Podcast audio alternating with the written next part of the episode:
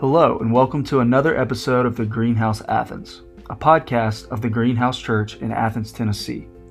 This podcast exists to provide an in depth, practical conversation based on the teachings from our Sunday morning gatherings. Additionally, we hope to encourage and challenge people in their walk with Christ through the testimonies of other believers. For the past few months, we've been going through the book of Acts, and on this episode, Todd Humbert, our lead pastor, is giving more thoughts on Acts chapter 5 and the practice of church discipline in an episode titled Trouble in the House.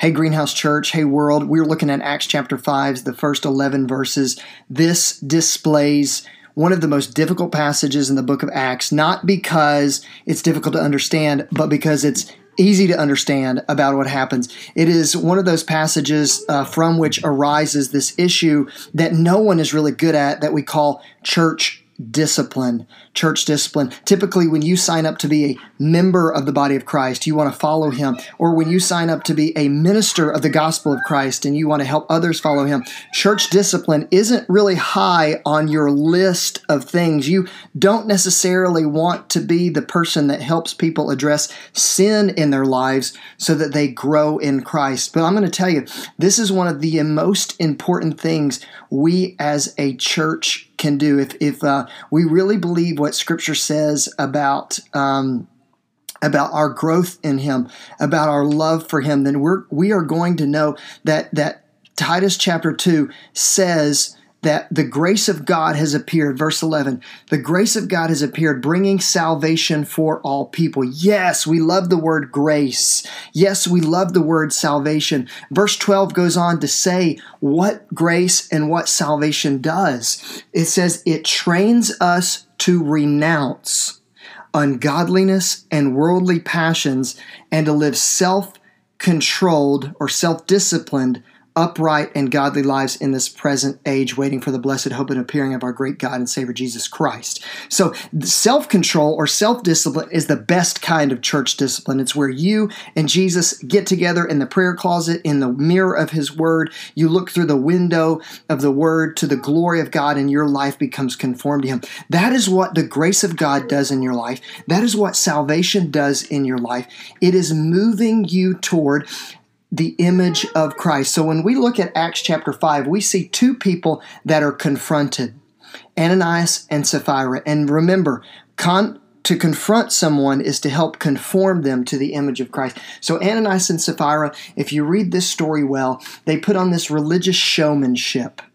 You know, they they gave part of what they sold to the church. Um, they lied about it, and so it, on the surface, when you read Acts chapter 5, you might think, okay, this is about uh, the idolatry of greed or the idolatry of covetousness. And certainly that's at play here, but that's a symptom. Or you might look at it and say, well, that they're dishonest people. And that certainly is at play here, and it's a core issue. But their dishonesty surrounds this religious showmanship. They are trying to self elevate themselves in the eyes of others so people think really well of them and praise them. So they don't want the glory to go to God, the honor and praise to go to God. They want the honor and praise to go to them. And so, but they are confronted. Peter confronts them, the church confronts them in their sin.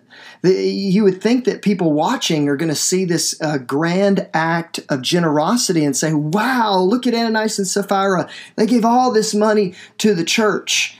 But Peter, given special insight by the Holy Spirit, is able to see into the heart and then asks them the question, why did you do this? How could you contrive this deed in your heart? So we understand that to confront someone is to help conform them to Christ. And when Peter when Peter confronts, he is confronting with a question at first. And I think that's the first step we learned on Sunday that confrontation starts with a question. It starts with seeking understanding, finding out where this person is in life and what is going on in their life and and seeing evidence of God's grace or sin or lies or whatever is happening in their life. We are seeking to as a learner to understand what's happening in their life. But then it quickly moves to the courageousness of of calling them out in their disobedience. So uh, a confront, uh, confrontation uh, doesn't just um, start with a question, but it seeks at transformation and it aims at the heart. So Paul, or excuse me, Peter mentions their heart twice that their heart's not right with God. Even though he addresses their behavior, he aims at their heart, at reminding their heart of who Christ is and what he's done for them and the and the available power of the Holy Spirit to transform them. And if you notice when you read through this text, Acts chapter 5, there was no repentance.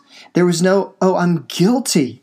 Um, and, and maybe you might say, well, there wasn't time for that. But if we compare this with Acts 8 19, when, when um, Peter confronts a guy named Simon for wanting to, to use uh, God for his own means, he was repentant. And, but you don't see that in Ananias and Sapphira. And, and they experience what some might call immediate judgment. Maybe it was just um, you know, uh, the the human response to being called out in sin and the stress of, of what was happening. But either way, God shows very early on that He does not want spiritual showmanship in in the body of Christ. No matter if people are giving money, no matter if people are, are praying or leading music or, or preaching like me, or, or no matter what it is, our purpose is to always give glory to God and to point people to Jesus. And that's one of the core values of Greenhouse and really the core value of Scripture is that Jesus' name be lifted above every name, even our name even if greenhouse isn't mentioned as hard as i uh, have a hard time with that or even if my name isn't mentioned we want jesus' name to be mentioned Acts, uh, amos chapter 5 says this um, I hate your feasts. I don't take delight in your assemblies. Uh, you, you, know, you can do all these religious things in verse 22, but but I, I don't look at them. Uh, you know, verse 23 in Amos 5. Take away the noise of your songs. I, I'm not going to listen. But here's what I want from you, my people. Let justice roll down like waters. Love your neighbor. Have supreme allegiance to Christ and let righteousness flow like an ever flowing stream. Be right with your neighbor. See, all of our religious duties or offerings aren't going to be um, aren't going to be uh, anything in the sight of God if we're not loving our neighbor if we're not caring for if we're not caring for others. Now what's cool about this passage in Acts chapter 5 is you see it sandwiched between the miracle of radical generosity at the end of chapter 4 and in 512 uh, the radical uh, excuse me the miracle of physical healings. As and both of these are a way of giving credibility to proclaiming the gospel. So it, our whole series has been it's not over it's not over. It, when Christ was crucified, raised again, and ascended, it's not over. He gave the commission to the church. Even though there's trouble in the house, even though there's division right here with Ananias and Sapphira, it's not over. The gospel is still moving forward. So, folks, you can take a lot of joy and a lot of hope that no matter what the church may face, no matter what you as an individual may face, you may know that the gospel is still moving forward. Now, Acts chapter 5 gives us this, uh, this issue that we see thread throughout the New Testament, really the whole whole uh, Bible, but this issue of church discipline. And w- when I say uh, church discipline, it, it basically church discipline ca- can be um, categorized in a couple different ways. But basically, what it is is it's um, it's our uh, willingness to confront others in order for them to become all that God wants them to be. Um, it's it's our willingness to keep one another accountable, to encourage one another toward Christ, and and you see this in scriptures like you know uh, Hebrews three, take care, brothers, lest there be in any of you an evil, unbelieving heart leading you to fall away from the living God, but exhort one another every day, as long as it's called today, so that none of you may be hardened by the deceitfulness of sin, for we have come to share in Christ, if indeed we hold our original confidence firm to the end. So you see these sort of informal um, ways of of uh, practicing church discipline, or like Galatians one. You know, if if anybody's caught in a transgression, you who are spiritual, you who are mature in Christ, restore such a one in a spirit of gentleness, but keep watch on yourself, lest you be tempted. Bear one another's burdens, and so fulfill the law of Christ. Or another passage of informal uh, church discipline is let us consider how to stir one another up. Uh, in uh, Hebrews chapter 10, verses 24 and 25. Uh, stir one another to love and good works, not neglecting to meet together. So there's something about meeting together that helps us not be hardened by sin, not neglecting to meet together, as is the habit of some, but encouraging one another daily, all the more as you see the capital D day drawing near the day of Christ coming back. So we have this sort of informal discipline when we just uh, sit around a table, when we sit within church, when we sit within our community groups, when we're meeting with our mentors or mentees, and, and we're just saying, hey, can, can you explain this to me? What's going on here? I've noticed this pattern or habit or saying or thing in your life. And, and, and God has put the body together for such a way that we keep one another in, encouraged and accountable as we are on mission with Christ. But then you, you sort of move. You see uh, in Scripture, there's a move from informal uh, church discipline to formal church discipline. And by the way, the best discipline, I think I've already said this, is self discipline. When we get in the Word ourselves and God and His Spirit, you, me, and, and Jesus right here, you know, you and Jesus. Uh, working things out in your prayer closet and your, your devotional time. It's so important. But then sometimes we get to a place of formal church discipline where, where a person's sin is so obvious is so obstinate, meaning it's kind of stubborn, uh, you know, it's it's and then it's ongoing that it has to be it has to be addressed. It's it, it there's a refusal to to uh, turn from sin, and so in that in that place, you step into what the church, and I'll be honest, what I don't really do well. We issue wisdom and warnings to those who are walking in sin, and you see this all throughout the Scripture. I can I can give you a, a few here. You see it in uh, 1 Timothy 1.20, uh, where Paul writes to Timothy and he says, "Hey, listen, I've I've handed uh, Hymenaeus and Alexander over to Satan." So they learn not to blaspheme. They've made shipwreck of people's faith. They are causing people to stumble into sin. And I've, I've handed them over to Satan, meaning that I have I have kept them from the Lord's table, from communion. I have kept them from the fellowship of the church so that they will be saved. That's that's what he says here in 1 Corinthians 5 where someone is participating in this uh, egregious sexual activity outside of marriage and outside of the boundary lines of even what's acceptable in the Greek and pagan culture. And they're bragging about it in the church in 1 Corinthians 5. And he says this to the to the church, not just to the leaders, but the church says, you've got to keep this guy accountable. Uh, we've got to keep this guy accountable. even the, the sort of conversation you need to have with this person is to to call them back to Christ, to to um, to have redemptive conversations for them to repent. And, and Paul encouraged the church at that time to uh, to call this person out, and if need be, to purge the evil person from among you. Verse thirteen says, "For."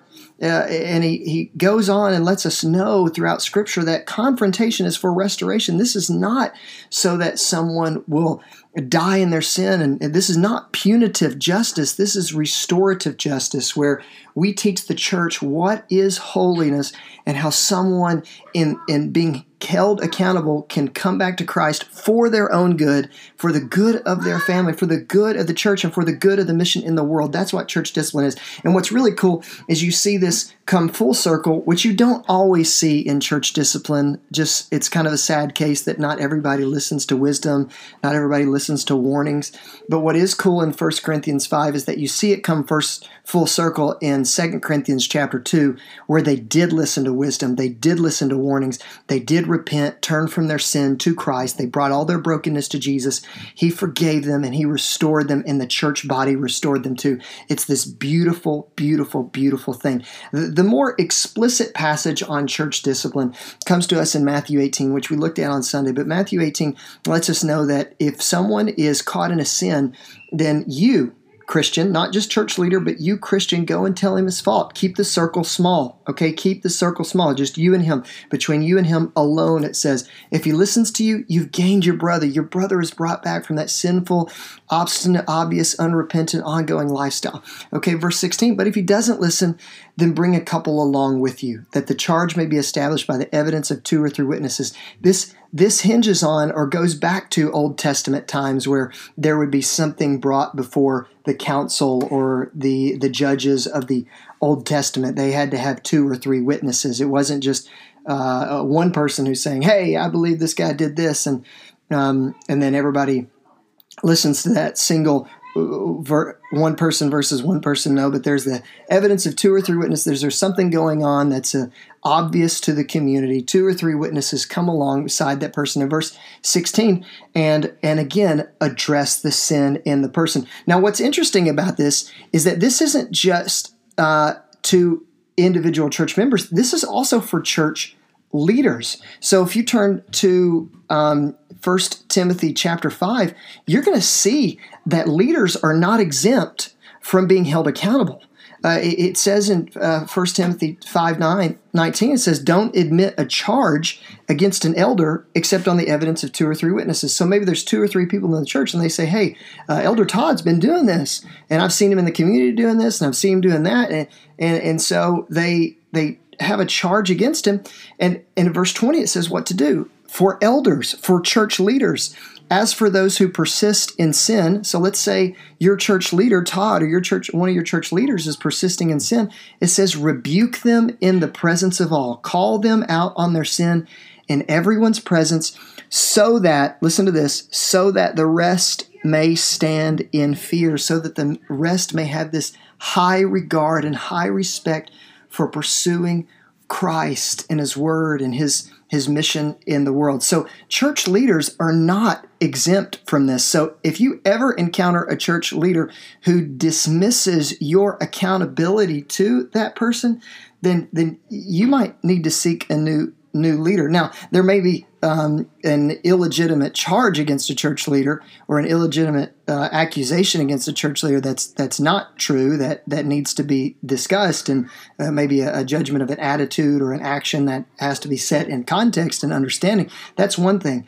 But when there is an obstinate obvious ongoing pattern of sin in the life of any believer including a church leader it needs to be held accountable. So let's go back to um, Matthew 18 Matthew 18 Matthew 18 says that if they do not listen to one keep the circle small. Two, getting two or three alone. They don't listen, then then tell it to the church. Now the question is, is this the whole church? Is this the church leaders? Is this the church elders? And that's where I would say this goes from informal discipline, believers keeping believers accountable, to formal discipline, where the um, church leaders, the church elders, take on the um, the restorative discipline for the church for for that individual. So the church leaders issue some warnings, get involved, and the, what we see in Scripture, there's not a one size fits all. Uh, process to church discipline you see different things happening like you know there's no one size fits all you see you know um, Titus 2:11 says rebuke them sharply. You know, 2 Timothy 4:2 says to rebuke and to reprove with complete patience and teaching and Titus 2:15 says to rebuke and exhort with all authority and Titus 3:10 uh, uh, says for a person who stirs up division after warning them once or twice. So it says once or twice there. It doesn't say three times like it does here in Matthew. After warning them once or twice, then have nothing more to do with that person, knowing that such a person who stirs up division and, and quarreling is warped and sinful and self condemned. So you, you, see this sort of, uh, there's not a one size fits all category. You have to uh, take into consideration the, the different variables in people's lives and, and what's happening. You know, how young is this person in the faith, or are they mature in the faith? What sort of family history? You know, there's a lot to there's a lot to consider when when keeping someone accountable. Is there an addiction issue going on here that we need further help on? Is there you know so there's um, is there any evidence of repentance at all even if it's slowly it's I, I don't think it's just one and done bam you know, and, and you're out, you know. But here it says, if they refuse to listen, back in Matthew 18, if they refuse to listen after keeping the circle small, they don't listen. Two or three, they don't listen. They refuse to listen. Tell it to the church. The leaders get involved. And then there's probably some sort of segment of the church that also gets involved. Some people say it's it's good to tell the whole church, uh, church members, not just church attenders, but church members, so that the church can can extend love, can extend redemptive conversations, can extend intercessory prayer. So that's one option. Or another option is just tell it to to uh, church leadership, and the church leadership tries to issue warnings and give wisdom and, and deal with that person. And then it goes on to say if they don't believe you, if they don't listen to you, if they still choose to follow after Satan and his lies and, and a sinful lifestyle, treat that person as a Gentile or tax collector. Basically, treat that person not in a casual manner, but as a person who needs Christ. See that person as someone that you are trying to win over to Christ, that your future involvement in their life is seeing them as someone whose heart needs to be converted to Jesus, where they are surrendering to Him as King Jesus on earth. And that's where we get these kind of strange scriptures in 18 and 19. It says, that Whatever you bind on earth shall be bound in heaven, and whatever you loose on earth shall be loosed in heaven. And this is in the context of church discipline that that we are we are calling people to account to come back to Christ for their own good, for the good of the church, for the good of God's mission in the world, and and uh, and it's not something that just an individual does.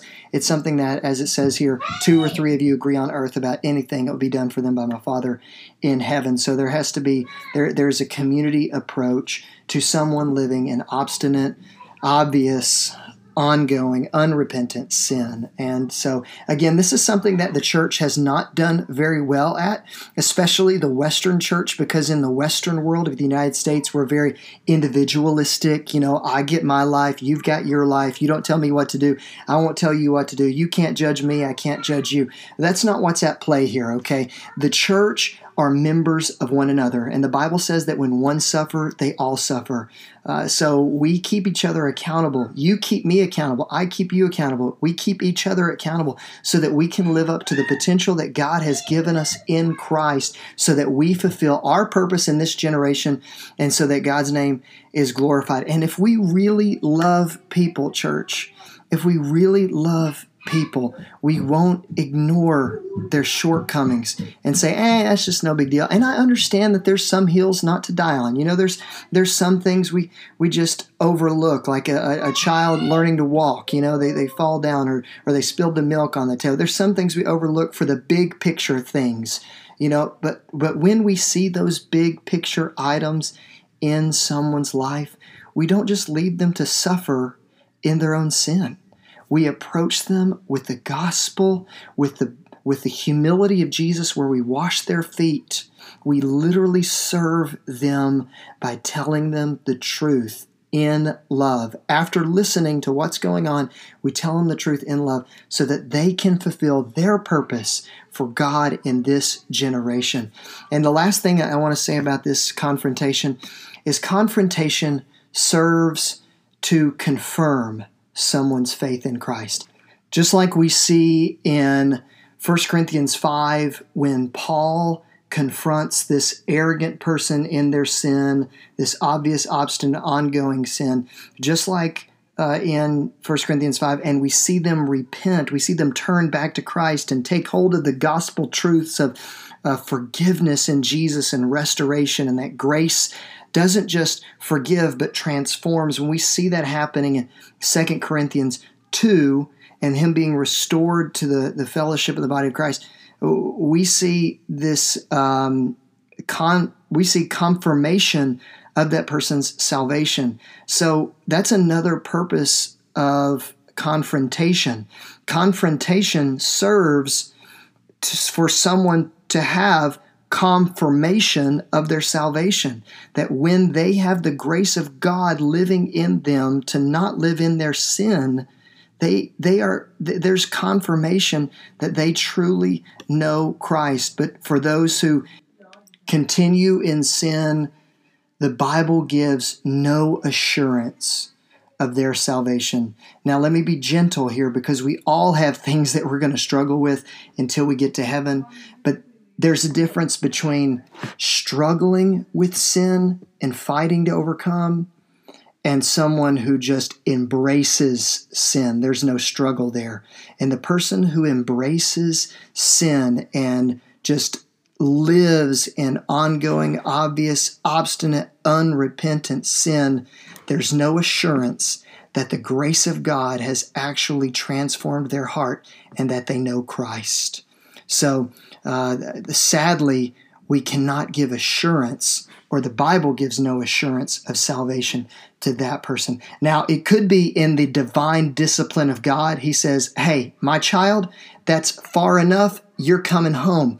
Perhaps like he did in Acts chapter 5, or he did, did in 1 Corinthians 11 when people were drinking and eating at the Lord's table in an unworthy manner. It says some have gotten sick and died. So he can do that, but Scripture gives us no assurance that a person who lives knowingly in unrepentant sin knows Christ. Since the grace of God, as I mentioned at the beginning of this podcast, the grace of God doesn't just forgive someone, but it trains us to deny ungodliness and worldly passions as it says in Titus 2:11. Thanks for joining us for this podcast. I hope also you are taking advantage of the 100-day challenge that we've put out on the MYCG playlist on uh, YouTube for us to dive more deeply into the Word of God this year. I realize that the topic of today's podcast and message this past week has been um, very difficult. So if you have any questions, please reach out to us. Please email me at todd at thegreenhouseathens.com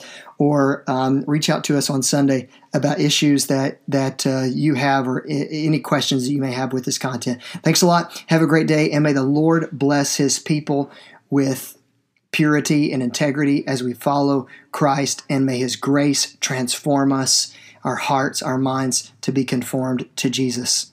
Have a great day.